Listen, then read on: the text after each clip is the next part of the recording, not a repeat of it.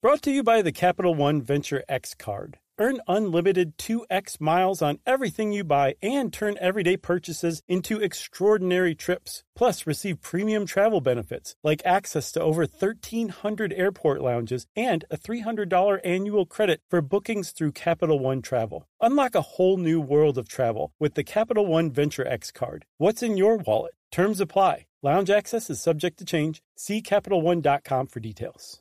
The national sales event is on at your Toyota dealer, making now the perfect time to get a great deal on a dependable new car, like a legendary Camry, built for performance and available with all wheel drive. You can count on your new Camry to get you anywhere you need to go. Or check out an affordable and reliable Corolla with a trim for every lifestyle. From the hip sedan to the sporty hatchback, there's a Corolla built just for you. Check out more national sales event deals when you visit buyatoyota.com.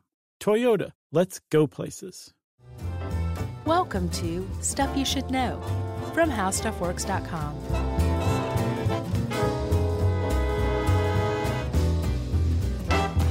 Hey, and welcome to the podcast. I'm Josh Clark, and there's Charles W. Chuck Bryant, and Jerry's over there. The gang's all here, which means that it's time for Stuff You Should Know. So settle down, everybody. Be quiet. Yeah, the uh, Hotel Fire Edition, which will not be chock full of laughs, probably. No. No, it really won't. Um, I don't know what it is about hotel fires that always fascinated me, but they did. I think it was the 1980 MGM Grand Fire that got me. Oh yeah, Um, yeah, but there's just something extra creepy about a hotel fire to me. Um, and it turns out that there are there have been some some big ones and some bad ones, and th- in this one particular year, enough of them happened that America finally got off its duff and started doing something about it. yeah. And also, while reading this, I was uh, I was kind of thinking, like, why weren't there a dozen more of these that year, or in any surrounding year? Mm-hmm. When you look at how, uh, well, how unsafe things were, and how, you know, I know people complain about the government regulating things, but yeah, sometimes it's nice to say you should have fire sprinklers and fire alarms, or you can't do business. Yeah, uh, that's a really good point. Uh, and uh, this is a great example of that. You're right. It's also a great example of how people smoking can used to be able to just kill dozens or scores of people by falling asleep with a cigarette or tossing it somewhere or something stupid. You know? Yeah, I mean, one of these hotels had, uh, and we'll get into the nitty gritty of the just how flammable these places were back then, and it's amazing the uh, steps that they've taken over the years to make things uh, safer. But I think one of these places had like seven layers of wallpaper upon wallpaper, Mm-hmm. which were all highly, highly flammable. Yeah, Like they were burlap walls sometimes, like stuff that just, if you look at it wrong, it'll catch fire. right, exactly. It's like, what'd you just say? Yeah. I'm catching fire. They were using Firebug Special brand wallpaper. It was Really? that bad. Yeah. It wouldn't surprise me. Well, of course they wouldn't do that, but everything, I don't know. It was just, everything was really flammable, it seemed like. flammable, dangerous. Pajamas were very flammable. Just everything was flammable back then, way more than these days. All the things you smoke in. right. Smoking jackets were flammable. Yeah, cigarettes flammable. so this this one year, so there were tons and tons of hotel fires. Like it was a, it was a thing, um, but in 1946, it just got particularly bad, and it was Yeah. just coincidence. There wasn't anything really that connected these fires, but there were a handful of hotel fires that year that uh, happened quickly enough and were big enough, or, or happened um, close enough to one another, I should say, and then were big enough, had enough of a, a casualties and, and um, deaths from them that that it, it caught the attention of the public, and and something was finally done. And it was 1946 when it happened, and the first one was in June. Yes, uh, June 5th in Chicago, Illinois, the LaSalle Hotel. Uh, so here's how this one went down. There was uh, it was after the, the school year had ended, so this hotel was really packed. Um, a lot of families would and still do uh, if you live in, in the suburbs or rural areas, would flood into the city after the school year. They bring their kids, they go shopping, they go to the zoo, they do city things, uh, as you know, sort of like a post-school vacation. And so all of this hotel uh, was full. One thousand rooms apparently were fully occupied, and uh, like so many of these, they started late at night. Yeah, and the cocktail lounge, the Silver Grill Cocktail Lounge on the ground floor of the LaSalle. And the cocktail wait staff had a long-standing method of disposing of cigarette butts at the end of the night from all the ashtrays. When they empty the ashtrays, they just dump them in a cardboard box that they kept in a closet behind the bar. Yeah, I thought you were going to say they had a way of getting people out of the bar, which They was to set it on crank. uh, no, usually you crank. Uh, what's that really bad band that everyone hates? 38 special. Oh no, that's the one everyone loves. Oh, oh okay. No, it's a Canadian band that everyone makes fun of all the time. uh, Nickelback. Rush. No, No, Nickelback. you crank I know. Nickelback. I thought you were going to say they cranked Nickelback. No. That, although, I don't know what that would have done to people in 1946. Yeah, their minds might have been blown. Maybe they were so. a band out of time and place. yeah. Uh, so they didn't they didn't um, blare any Nickelback. Everybody just left on their own accord. But after they left this box of smoldering cigarette butts, cardboard box of smoldering cigarette butts in a closet Crazy. in one of the world's most flammable hotels, um, caught. Like their luck ran out. I can't believe that it didn't happen sooner. But that's what happened. This um, somebody I think smelled smoke, and very quickly after that, um, they saw a little bit of flames coming from uh, beneath the paneling Yeah. around the wall. Yeah, right, not- one not of a good walls. sign. No, but here's where mistake number two comes in, Chuck. And this is a recurring theme too with these hotel fires.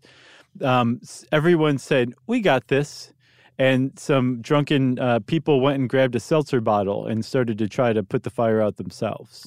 Yeah, I mean, it's hard to, or, or rather, it's easy to cast stones in the year 2018. Mm-hmm.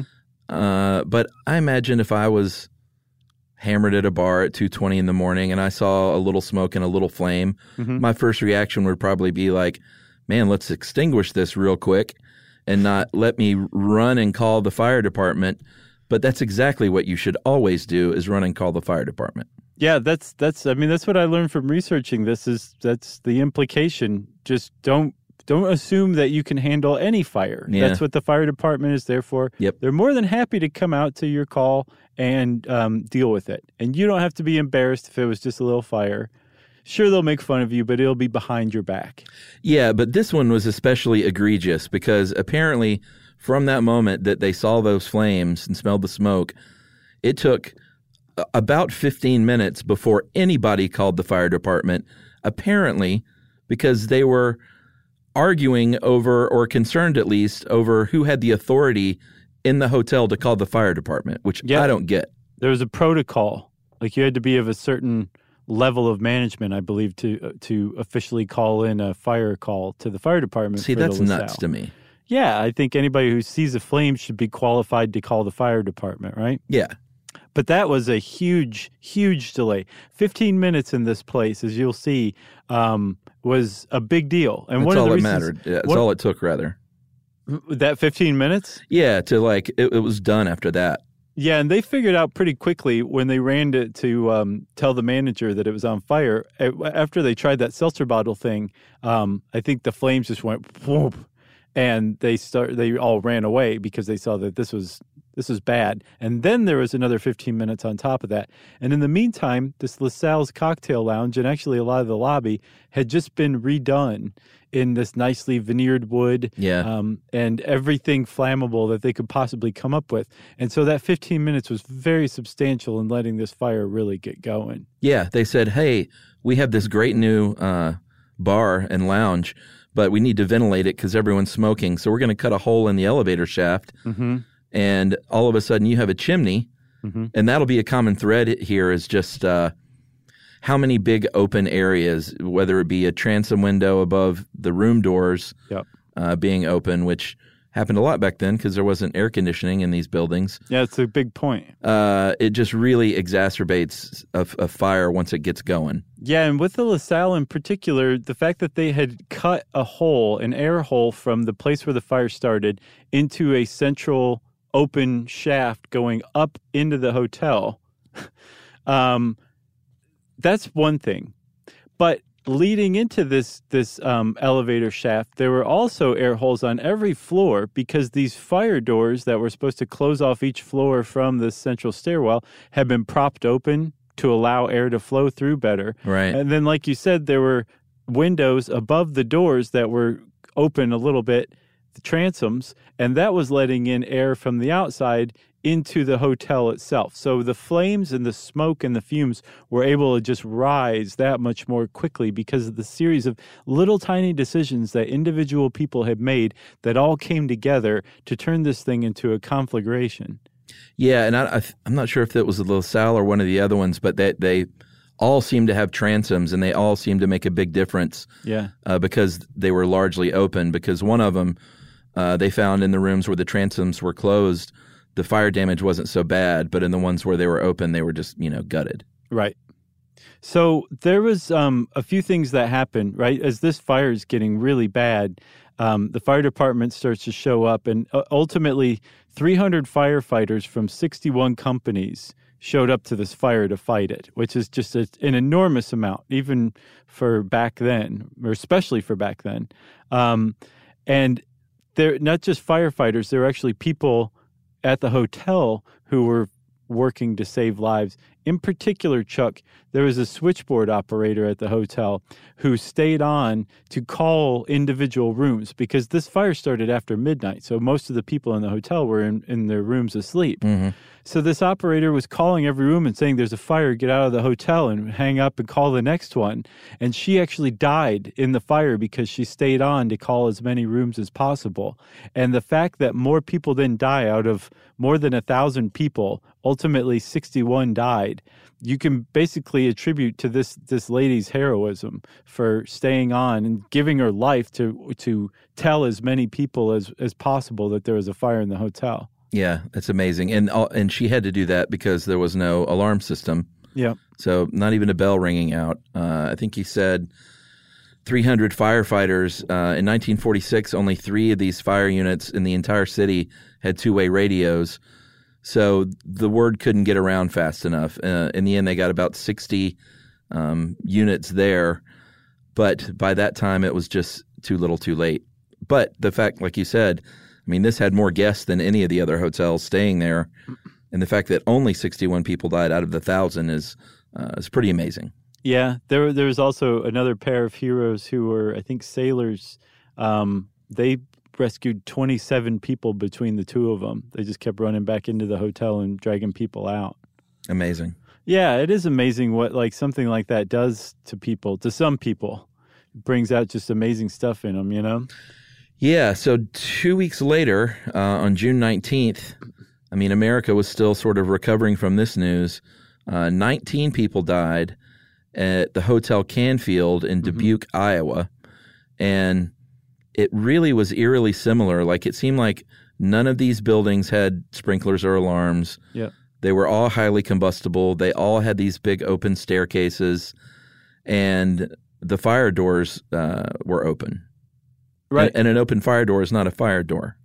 No, and I mean like they had like good fire doors, but if it's open, yeah, it's it's just a, a really easy place for smoke and fire and air to feed the fire to just move through.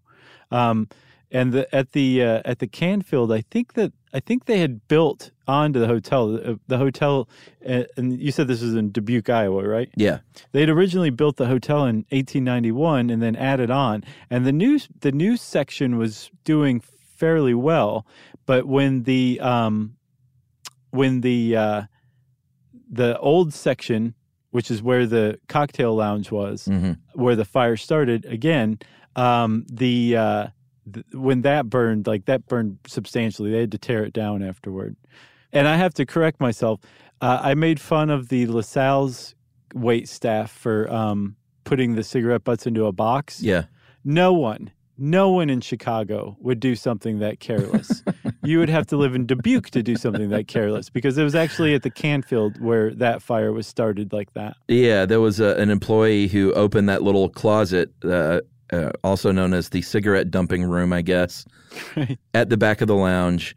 Um, the, by this time, the, the bar had emptied out, and uh, this this kid, you know, again doesn't call immediately the fire department. He runs to find the the manager, which you know, a kid working there again. I don't.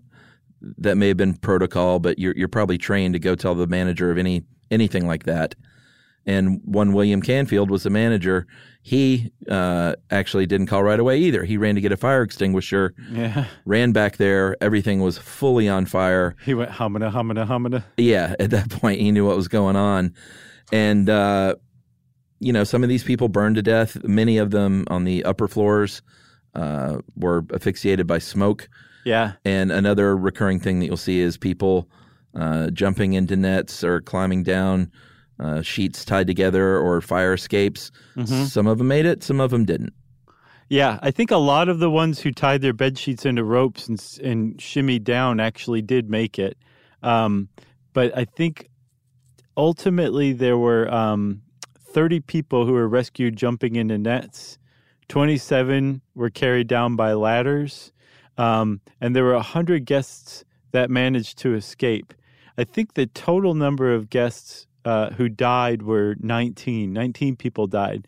So again, it could have been a lot worse if the fire department hadn't have gotten as many people out or as many people hadn't have like, you know, made their own ropes to shimmy down. Yeah. But again, this was like less than 2 weeks after the fire in Chicago. And 2 days, Chuck. Again, this is making national news, these huge fires, right? Yeah. People stayed in hotels. It was like a big deal if if a, a, a lot of people died in a hotel fire. Two days after the Canfield Hotel in Dubuque, in Ju- on June 21st, 1946, there was another fire, and this one was in Dallas at the Baker Hotel. Yeah, and this one seems to be uh, like the hot shot place to be, the luxury hotel in the city.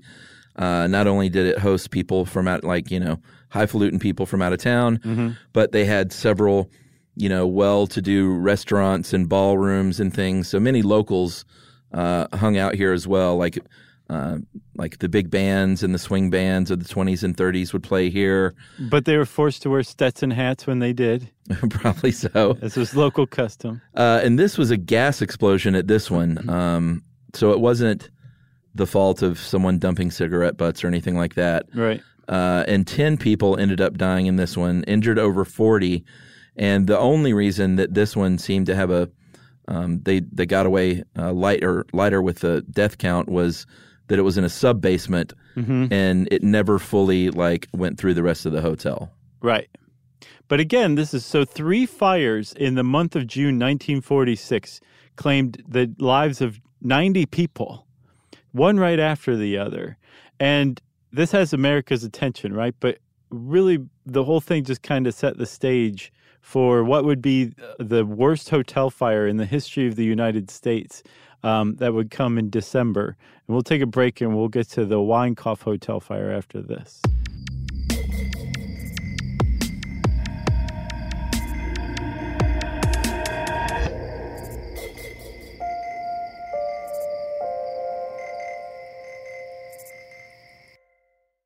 Hey Sarah, I love that spring break vlog you posted on Zigazoo. OMG, you watched it? Yeah, it was edited so well. I think you're so talented. Social media interactions are only positive when you use Zigazoo. Zigazoo is the world's largest and safest social media network for kids. Your kids can upload their content and see what their friends are up to. With Zigazoo, they can create videos, enter to win prizes, and try out the latest dances and trends. There's no commenting, no text messaging, and everything is 100% human moderated. Plus, all community members are real, verified kids just like yours. There are no bots, trolls, or AI. Because Zigazoo is about one thing and one thing only, and that is fun. Try out Zigazoo this spring break and let your kids share your vacation blogs and best edits with their friends safely. Download the Zigazoo app today. That's Z I G A Z O O.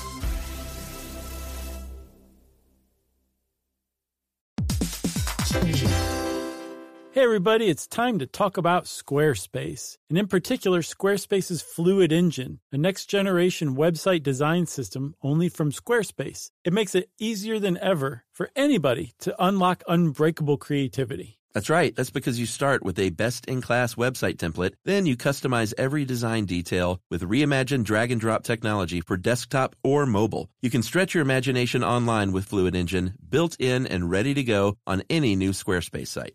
Yep, you can use your site to easily sell custom merch through your online store. You can upload, organize, and access all your content from one place with your asset library. And those amazing website templates are all flexible with designs for every category and use case. That's right. So just go to squarespace.com slash stuff for a free trial. And when you're ready to launch, use the offer code stuff to save 10% off your first purchase of a website or domain.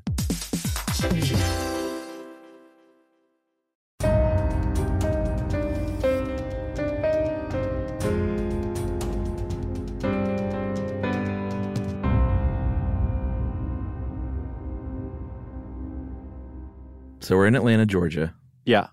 Right. That's literally, correct. Yes. and in the Wayback Machine. Okay.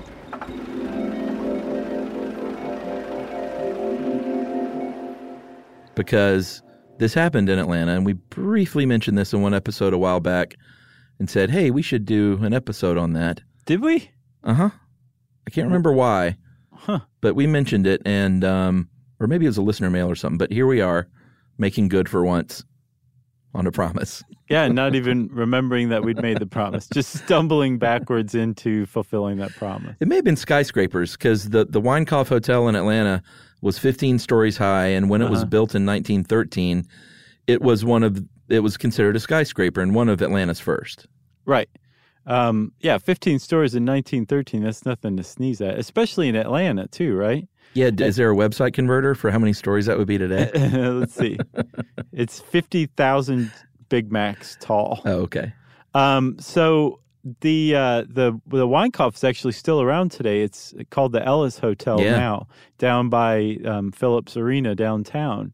Um, and back in 1946, like you said, it was a it was a pretty swank hotel in the uh, Atlanta area. Um, and this was in December, December 7th. It was the fifth anniversary of Pearl Harbor.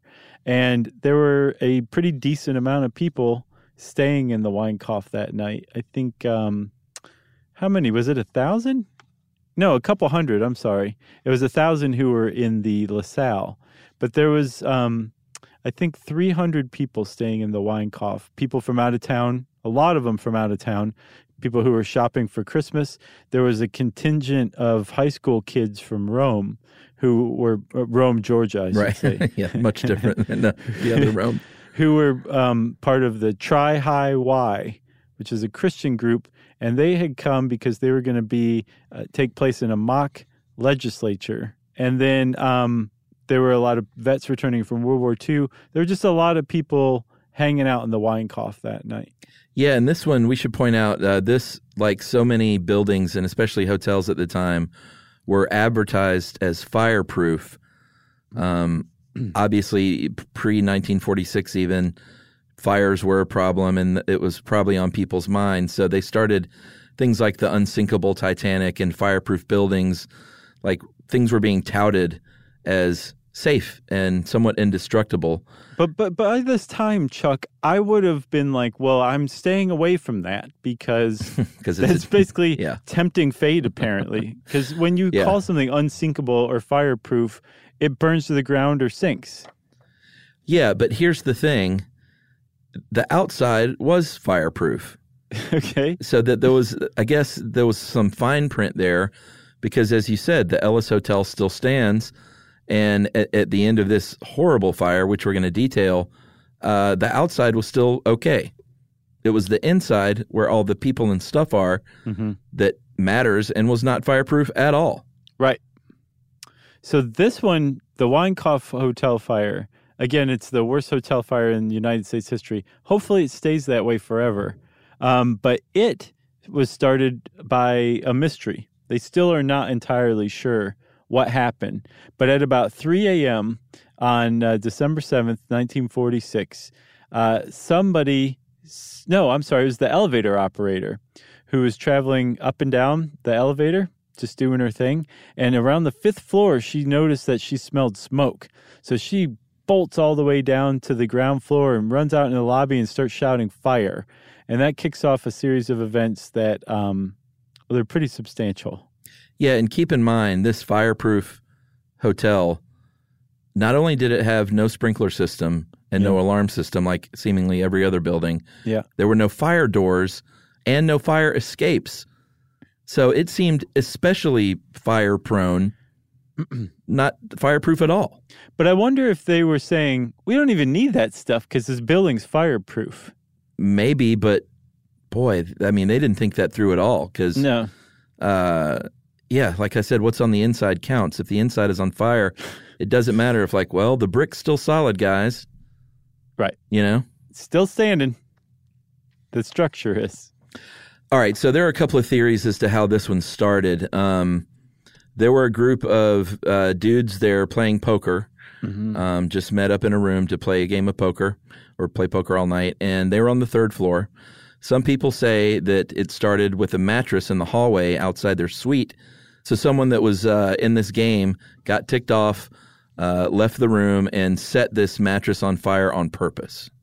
Yes. A It's man one named- theory. Man named Roy McCullough, who was an ex con and then a con again later on, who um, had allegedly seen a guy who ratted him out in prison and that he'd set the fire after he left the poker game because he was trying to kill the guy and ended up killing 119 people.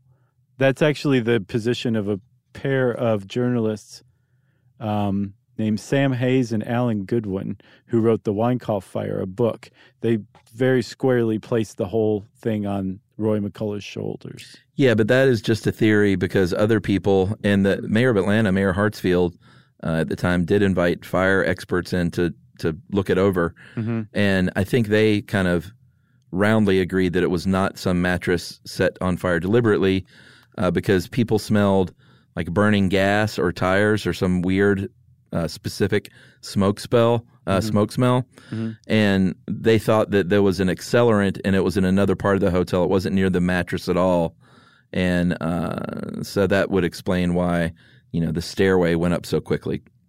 Well, that yeah, and that was the official Atlanta Fire Department's position that it somebody had carelessly tossed a cigarette somewhere around the fourth floor stairwell and it had gone up.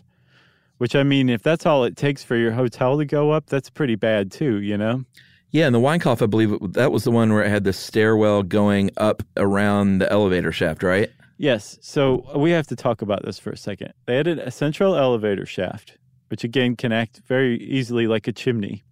Um, and the one, the one single way up or down was an, a, a staircase that went around the elevator shaft. Yeah. So when the elevator shaft is filled with hot gases and smoke, so too is the staircase, which meant that when the the um, bottom floors, starting around the I think the third or fourth or fifth floor, started to catch fire and smoke started pouring out. It went up, and everybody above those floors was trapped in the hotel, up to 15 floors.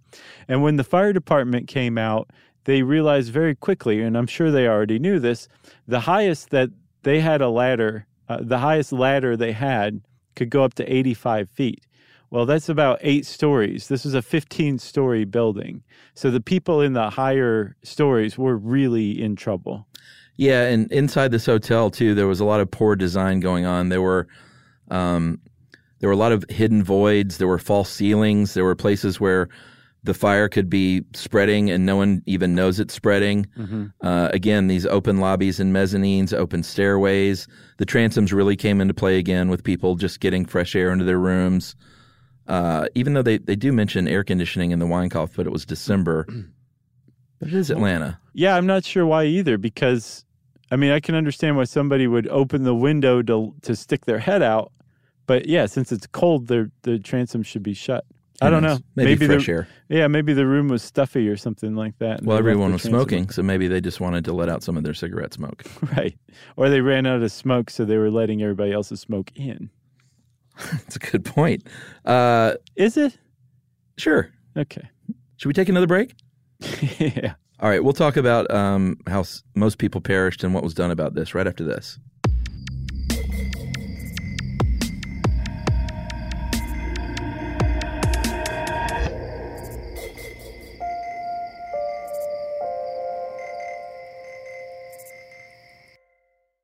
Hey Sarah, I love that spring break vlog you posted on Zigazoo. OMG, you watched it? Yeah, it was edited so well.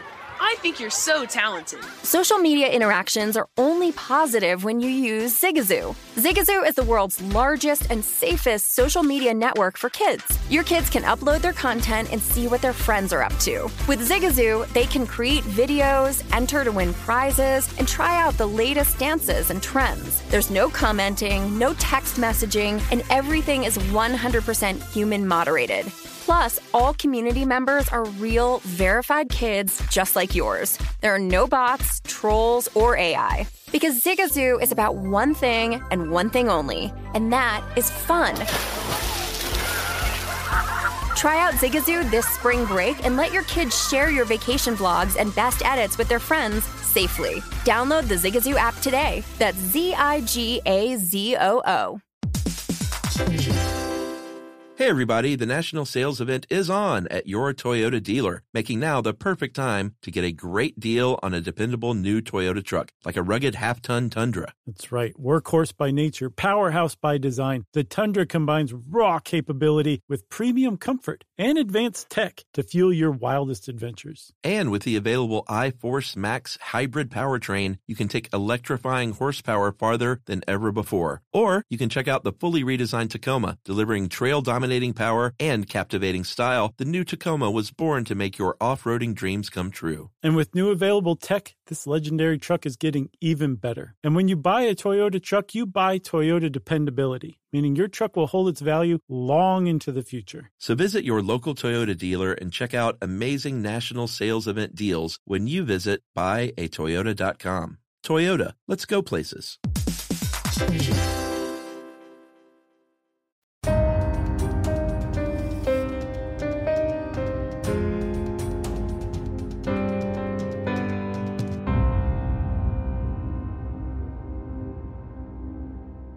So the Winecoff. Uh, I mean, in all these hotels, people tried to escape through fire escapes and stuff because they had them. the The cough did not have fire escapes, like we said. So there were a lot of people um, tying bed sheets. They were trying to jump onto nets held by firefighters.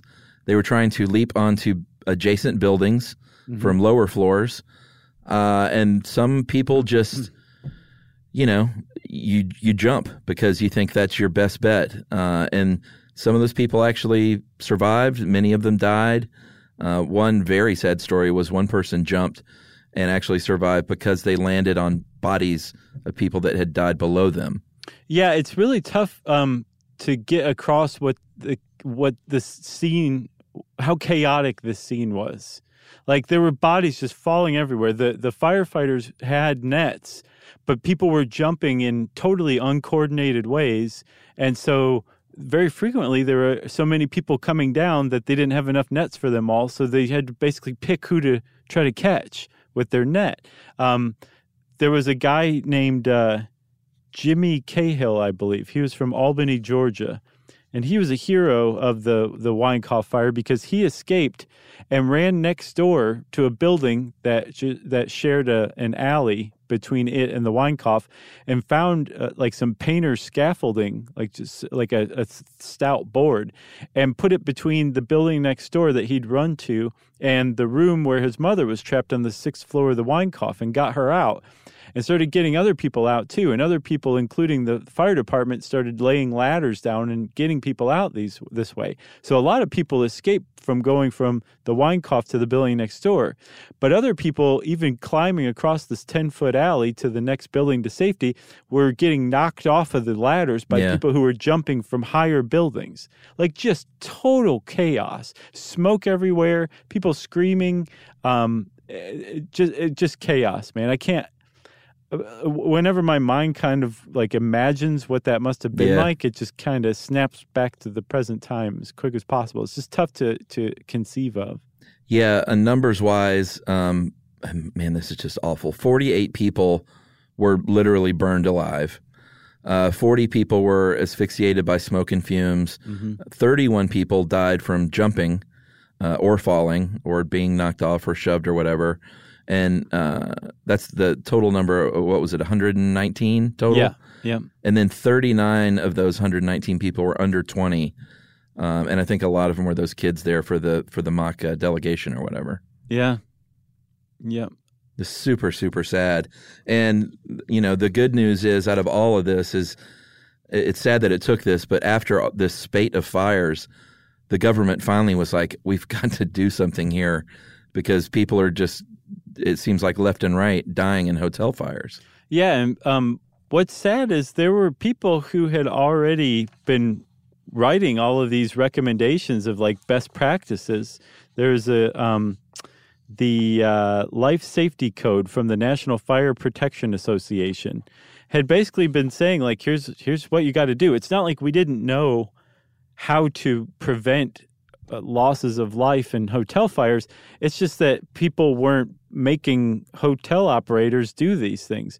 And so these fire policies stayed local, right? So there's it's still to this day a patchwork of regulations in a lot of ways, but they're they these little towns and cities were so affected by these fires in 1946 that they started adopting these policies including things like you got a hotel you got to have a fire sprinkler system. That was one. A fire alarm system. I mean, really low hanging fruit, but that a lot of hotels just didn't have at the time. Suddenly they were forced to.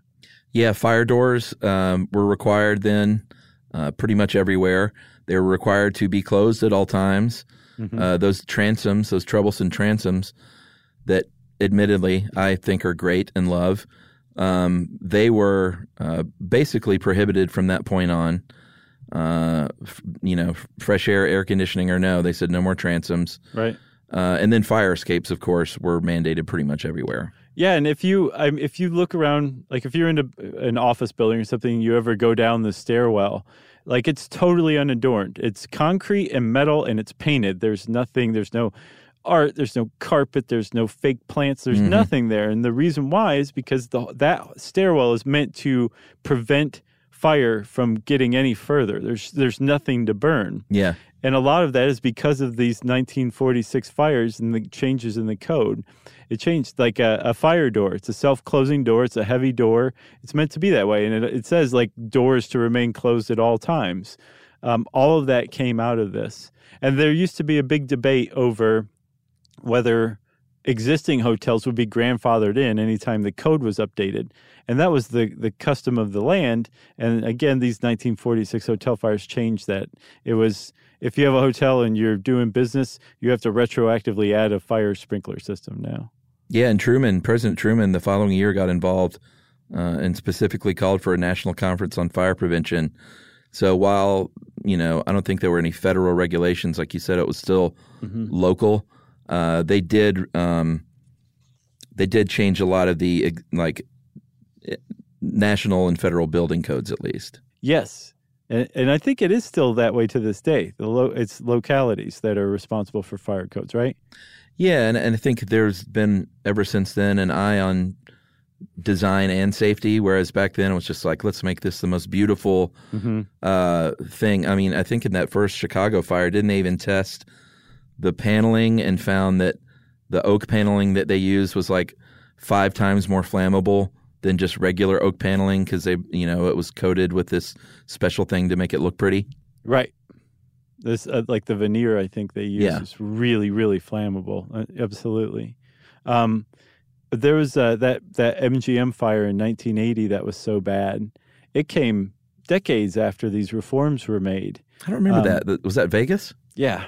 It was a big deal. Like there it was on TV while it was happening. Wow. Um, there's footage of like people in the higher um, floors, like like hanging out of their window and stuff.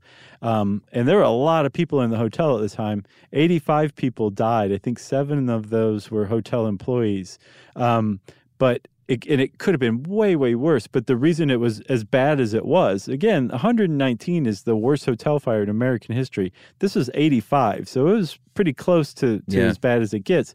But the reason why it was as bad as it was is because the uh, people who built the MGM Grand like balked at the cost of adding a sprinkler system when they built it, and the um, people in Vegas who were overseeing the fire code and enforcing it gave them a pass because they were just glad that the MGM Grand was building there, and. Uh, I think the fire sprinkler system would have cost less than two hundred thousand dollars to build in, and they just didn't do it That's until crazy for a- until after. Yeah, exactly. That's yeah, that's what I mean. Like that's nineteen thirties stuff, not nineteen eighties stuff. Look right above us, buddy. You see that little fire sprinkler? Yeah, I know. Now it's like cool to show your fire sprinklers, you know, and the piping and all that. Forget your drop ceilings. Yeah. It's all about open floor plans. Which, by the way, Chuck, I'm seeing more and more like of the um, the steady drumbeat against open floor plans is like the worst idea anyone's ever had as far as office spaces go. Oh, really? Yeah, how they're just attention killers. It's not like, I mean, you know that. Like, how often do I pester you and bother you just because I can like lean back and be like, "Hey, Chuck," And shoot a spitball. right? But they're so distracting, and I I predict they're going to be gone in the next couple of years. Yeah, I don't know, man. Uh, Remember, like back to the high cubes or offices? I think it's. I don't know. I have no prediction actually. I was going to say I think it's just going to be more working from home, and probably it will. But I don't think we're done with offices yet. So I don't know what's coming next. I went in an, an office building uh, last week that had those really tall cubes that we used to be in back in the day, Uh huh. and it was weird. It was like, man, I remember. I don't know. I didn't like it. There was something about someone poking their head above the wall. Gophering. Yeah, it, was that what it was called? I think so. Yeah. I don't know. I never liked that. I prefer to see my enemies coming, so I think I like the open thing. That's right. yeah, you did used to be a lot more jumpy with those high cubicles. Man, I hated them. Uh, well, you got anything else? Yeah, one more thing. Um, there's a very famous photograph from the Winecoff fire uh, that won a young Georgia Tech student a Pulitzer Prize uh, in 1947. He was a PhD student named Arnold Hardy, and uh, he was he lived kind of close by. He was on his way back from dancing, heard about this fire, called and found out where it is because he fancied himself a, a you know kind of amateur photographer.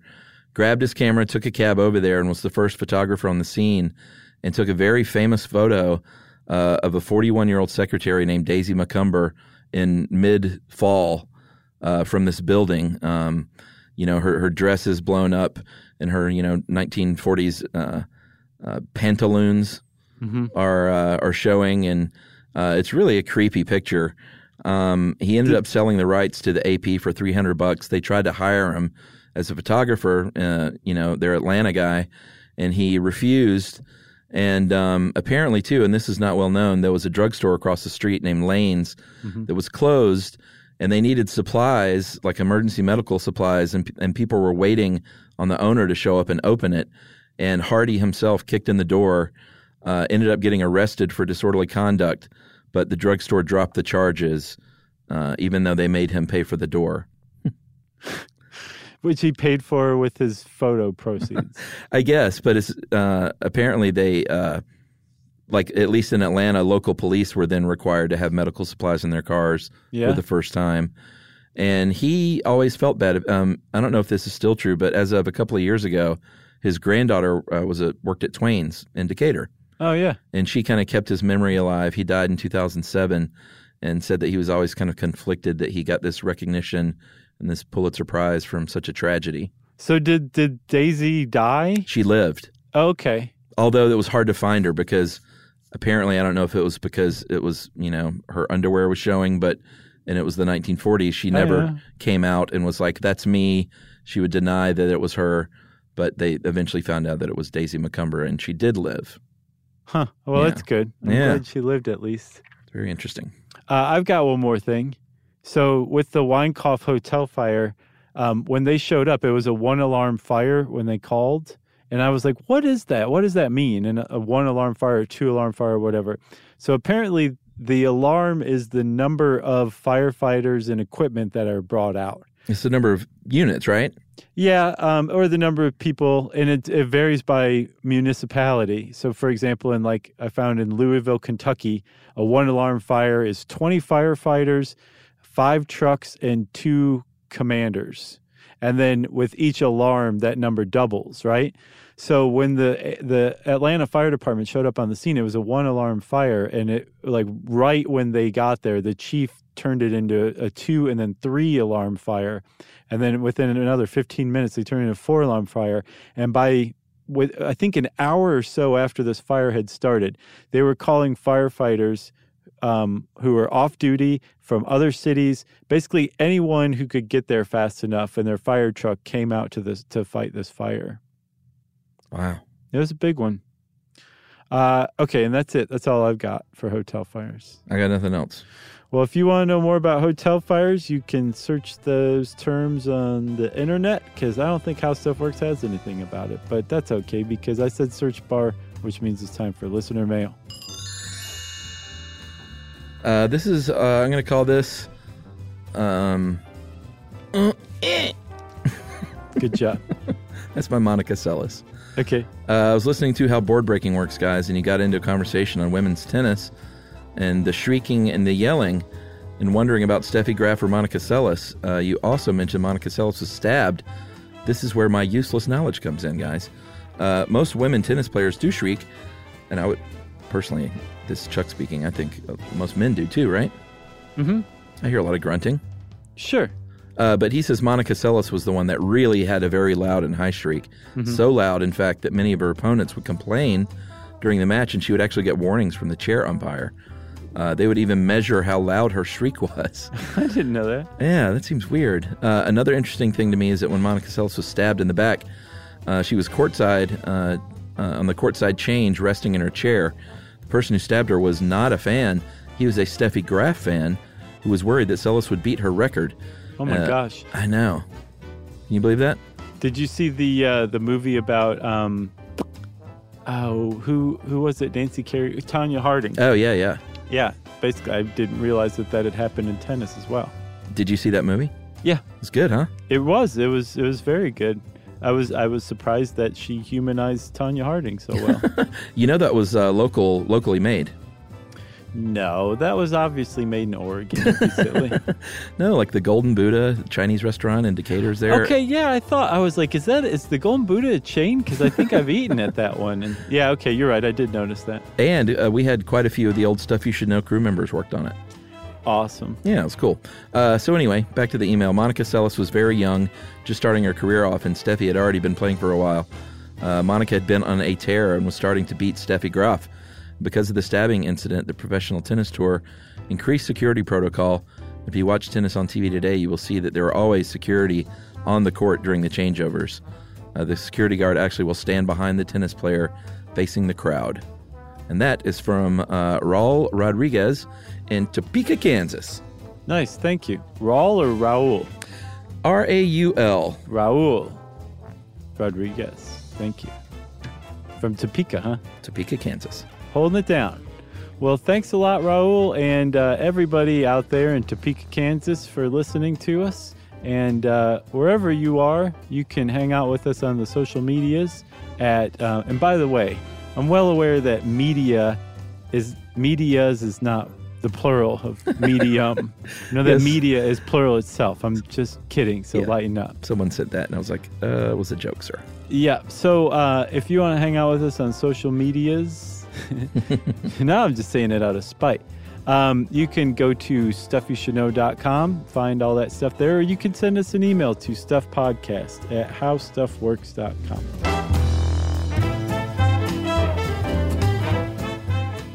on this and thousands of other topics, visit howstuffworks.com.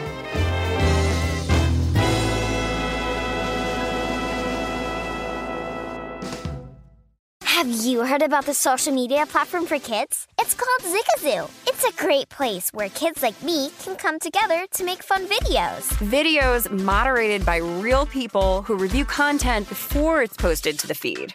I I love the dance challenges. I love that it's Kid Safe COPPA certified. Uh, I don't know what that means. It means it has built in privacy protections for your online data. Zigazoo, the world's largest social network. For kids. Download the Zigazoo app today. The national sales event is on at your Toyota dealer, making now the perfect time to get a great deal on a dependable new car, like a legendary Camry, built for performance and available with all wheel drive. You can count on your new Camry to get you anywhere you need to go. Or check out an affordable and reliable Corolla with a trim for every lifestyle. From the hip sedan to the sporty hatchback, there's a Corolla built just for you. Check out more national sales event deals when you visit buyatoyota.com. Toyota, let's go places.